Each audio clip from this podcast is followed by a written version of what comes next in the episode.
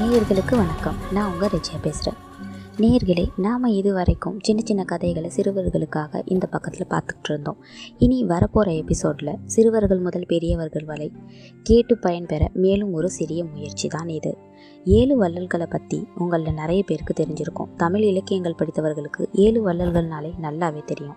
அவங்க மிக பழமையான காலத்தில் வாழ்ந்து வந்தாங்க. ஒவ்வொருத்தரும் ஒவ்வொரு இடத்துல வாழ்ந்தாங்க. அவங்களுமே வெவ்வேறு குணாதிசயங்களை ஒவ்வொருத்தரும் பெற்றிருந்தாங்க. அவங்களுடைய பேர் புகழ் வாழ்க்கை வரலாறு கொடைத்தன்மைகள் இதை பற்றி வரப்போகிற எபிசோடில் நேயர்களை கேட்டு பயன்பெறுமாறு அன்புடன் வேண்டி கேட்டுக்கொள்கிறேன். ஏழு அப்படின்னாலே அது ஒரு கணக்கு தாங்க. கீழ் உலகம் ஏழு மேலுலகம் ஏழு ஏழு கடல்கள் ஏழு தீவுகள் ஏழு ஸ்வரங்கள் இந்த மாதிரி நிறைய சொல்கிறாங்க அந்த மாதிரி வள்ளல்களையும் ஏழு ஏழாக பிரிக்கிறாங்க.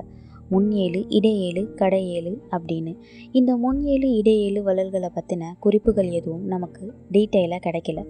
இப்போது கடை ஏழு வள்ளல்களை பற்றி நம்ம டீட்டெயிலாக பார்க்க போகிறோம் அதில் ஏன் அவங்களுக்கு கடை ஏழுன்னு பேர் வந்துச்சுன்னா இந்த கடைசி ஏழு வள்ளல்களாக அவங்க இருந்ததுனால தான் கடைசி ஏழு கடை ஏழு வள்ளல்கள்னு நம்ம சொல்கிறோம் குறிப்பறிஞ்சு இன்னாருக்கு இது வேணும்னு மனசார பொருளை கொடுக்கறதுக்கு ஒரு பெரிய மனசே வேணும். அந்த பெரிய மனசு இந்த வள்ளல்கள் கிட்ட இருந்துச்சு.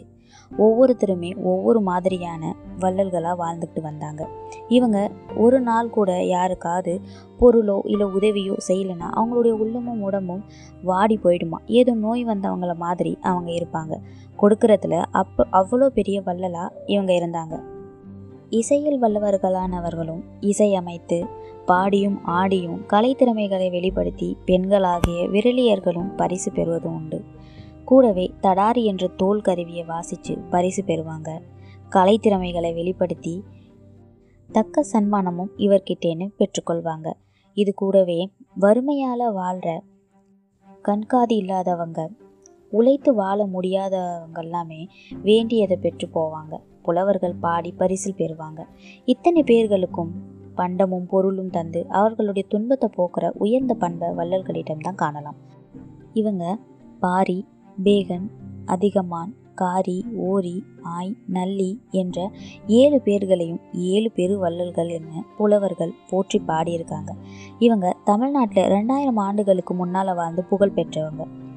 இவங்க எல்லாருமே குறுநில மன்னர்கள் அதாவது சிறிய நாடுகளுக்கு தலைவர்களாக இருந்தவங்க. சேர சோழ பாண்டியர்கள் அப்படின்னு மூன்று அரசர்களுமே பெரிய மன்னர்கள். அவங்க எல்லாருமே முடியுடைய மன்னர்கள்னு சொல்கிறது வழக்கம். அவங்களுக்கு கீழே பல சிறு அரசர்கள் நாட்டு தலைவர்களும் அங்கங்கே இருந்தாங்க. தனியாகவும் இருந்தாங்க. குறுநில மன்னர்கள் அதாவது வேலீர் அப்படின்னு அவங்கள சொல்லுவாங்க. ஏழு வள்ளல்களுமே அந்த மாதிரி சிறிய தலைவர்கள் தான் அவங்களுக்கு அவங்களுடைய ஆட்சிக்கு கீழே பெரிய நாடுகள் அப்படின்லாம் எதுவும் இல்லை. ஆனாலும் பல பெரிய மன்னர்கள் சக்கரவர்த்திகளும் பெறாத பெரும் புகழை கூட இவங்க எல்லாமே அடைஞ்சிருந்தாங்க.